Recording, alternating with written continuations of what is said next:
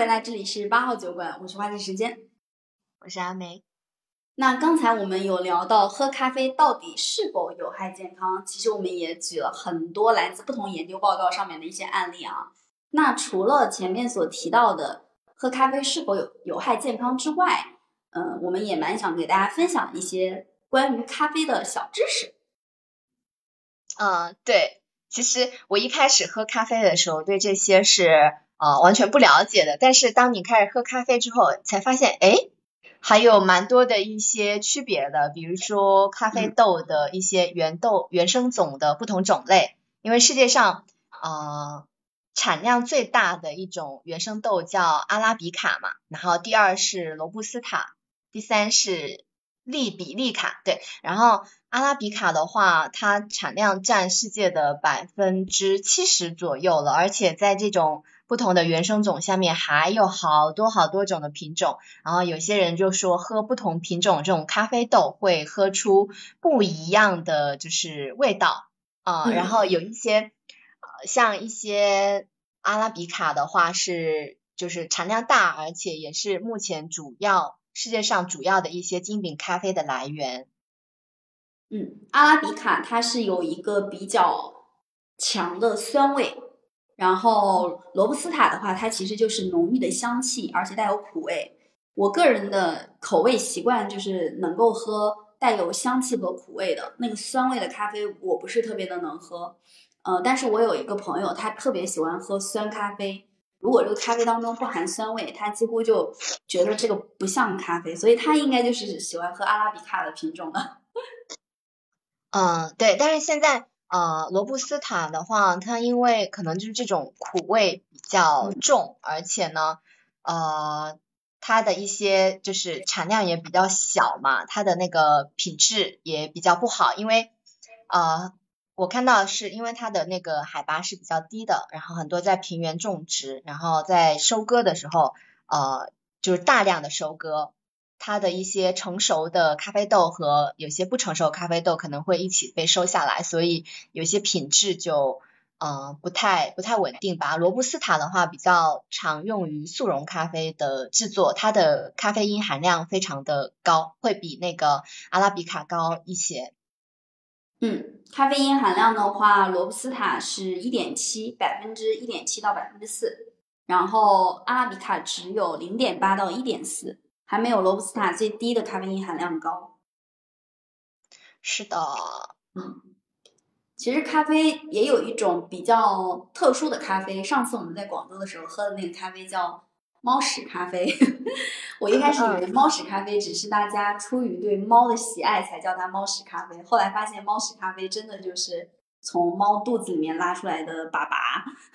然后它经过呃猫先把那个咖啡豆吃进去之后，经过体内的发酵再拉出来之后，人们认为这种咖啡有一种独特的风味。其实现在在泰国有很多大象也在承担这个工作，他们也在拉拉咖啡，拉，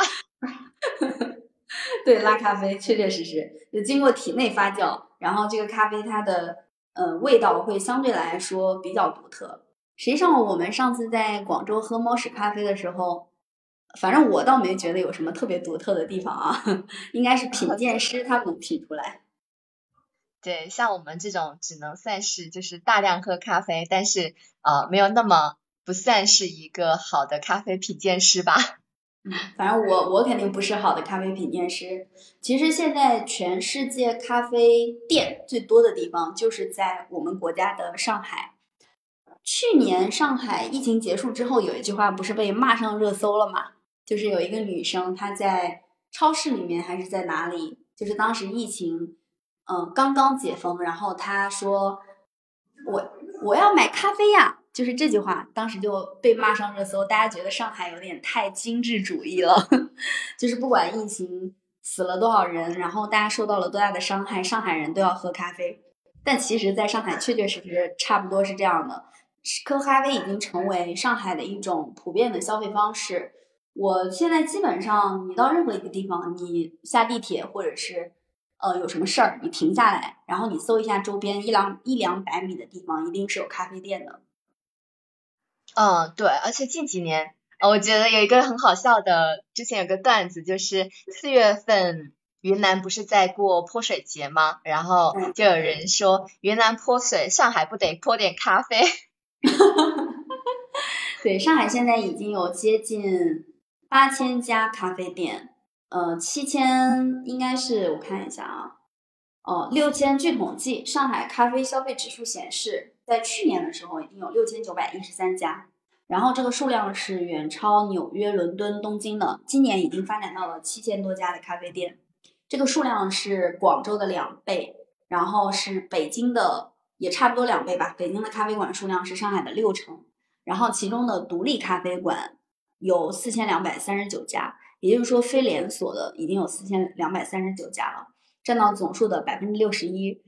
我在上海确确实实对喝了特别特别多不同家的咖啡，然后一些比较连锁的店在上海也是随处可见的，呃，什么星巴克呀，然后 Teams，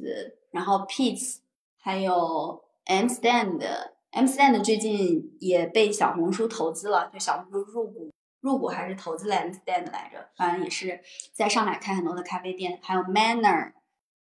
呃，想不起来了，反正就是诸多咖啡店，真在上海实在是太多了。对，还有全家推出的那个咖啡是派克，不过这个咖啡我觉得是最难喝的一种，但是价格是也是最划算的啊。瑞幸就不用说了，到处都有。就这样的咖啡店就在上海，可以说是随处可见。嗯，其实这几年，呃，我们国家的这个咖啡经济发展的非常的快，我觉得就很多的很多的一些咖啡店都开始冒出来了，就就在这一两年的一个时间内。然后还有另外一个我觉得很神奇的是，就是云南咖啡开始呃很。频繁的出现在大家的一个视野内。我之前不知道，原来我们国家也有自己的一个咖啡产地，而且主要就是在云南嘛。然后云南的有名的这个咖啡就是小粒咖啡，也是那个阿拉比卡的这个种类。然后呢，呃，我记得是我在网上网购那个呃挂耳咖啡，然后后来我才发现，原来就是。他们用的都是云南的咖啡豆啊！我在我在网上才看到说，云南原来咖啡的一个种植面积已经达到了一百八十万亩了，而且年产咖啡已经有十五万吨了。云南种植咖啡的历史已经有一百多年了呢。嗯，海南其实也有一个比较长的种植咖啡的历史，而且海南的特产就在特产店里面去买东西的时候。它就两种东西特别的多，一种是椰子做的什么椰果糖，然后椰奶就是冲的那种椰奶，另外一种就是咖啡。所以这种嗯相对来说海拔比较高的或者是比较比较热带偏热带的地区，种植咖啡还是有一定的优势的。嗯，对我同事他去云南度蜜月的时候，给我带回来的伴手礼就是云南本地的一个咖啡，当然就是。就是，但是有一种感觉是，云南的咖啡好像整体的品质还没有呃比国外的一些品牌好，就是还是有一定的有一些可能现在已经有一些优质的咖啡产出了，但是就我喝我同事给我带回来的这个呃中咖的挂耳，我就觉得嗯一般般。然后我之前也买过呃一些就是云南当地的一些咖啡品牌。就整体的感觉还是可以进步一点。嗯 也有可能确实是因为我们国家的咖啡还没有到那么出名的程度，所以大家才会骂上海，就是喝咖啡冲上热搜才会被骂嘛。因为大家觉得这个东西显得你好像很精致、很很很洋气，好像在炫耀，是一种小资主义，是不是？对对对，其实它就是一个很普通的饮品。如果我们国家也在大量的量产，然后它的。呃，饮用的量慢慢的跟茶，比如说趋于一致的话，大家也不会去骂上海喝咖啡这件事情了。啊，那其实大家更多的是一种调侃吧。但是我一开始喝咖啡，确实是因为工作之后，然后呃，平时睡眠睡眠的时间可能不太规律，也不太好，然后喝咖啡来提神嘛。但是我最近发现，就是自己。喝咖啡提神的这个效果有点下降了。然后我就去找了一下呃这种原因，才发现说原来呃就是咖啡会它会让你提神，是因为咖啡因它会跟你的这个呃腺苷受体结合，然后你这个腺苷是主导你疲惫的一个因子嘛，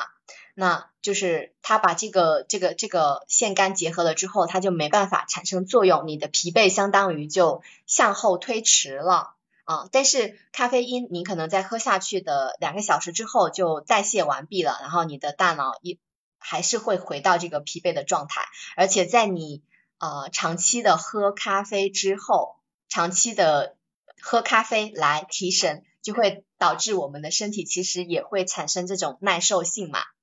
相当于说，对，我们会对咖啡因产生一定的依赖，但是我们这种大脑这种兴奋状态会。跟不喝咖啡因其实就相差没多少，所以所以这就是我现在喝咖啡没什么提升效果的一个原因。哦，我觉得咖啡现在对我来说应该还是有提升效果，但最好的提升效果还是要睡好，睡好这个是最重要的。嗯，其实现在也有很多人逐渐的用茶去替代咖啡，特别是我身边，特别是年龄相对偏大一点的，那他可能就。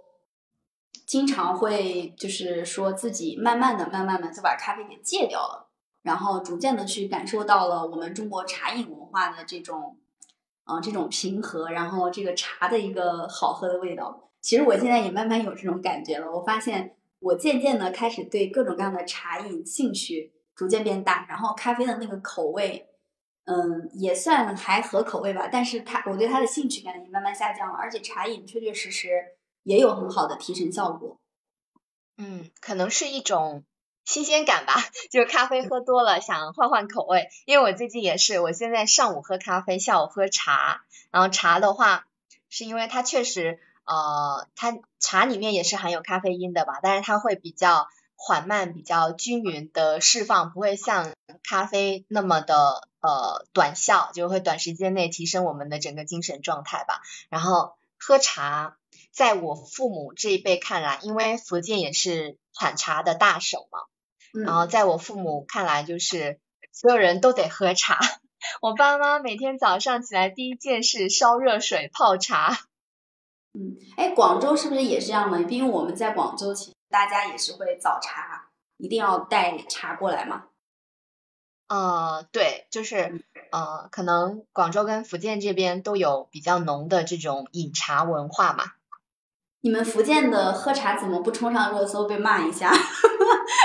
因为是传统文化，而且茶叶很多茶叶还特别的贵呢。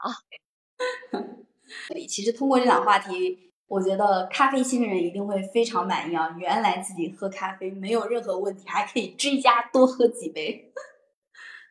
对，但是还是要说，就是大家还是得根据自己的一个情况，因为有些人确实喝完咖啡之后有这种心跳加速啊，或者是头脑发发昏的这种现象的话，其实啊就适合一些低因咖啡，或者是不要喝咖啡了。就如果你喝一个东西让你的身体难受，那你肯定是不要不要再去碰它了。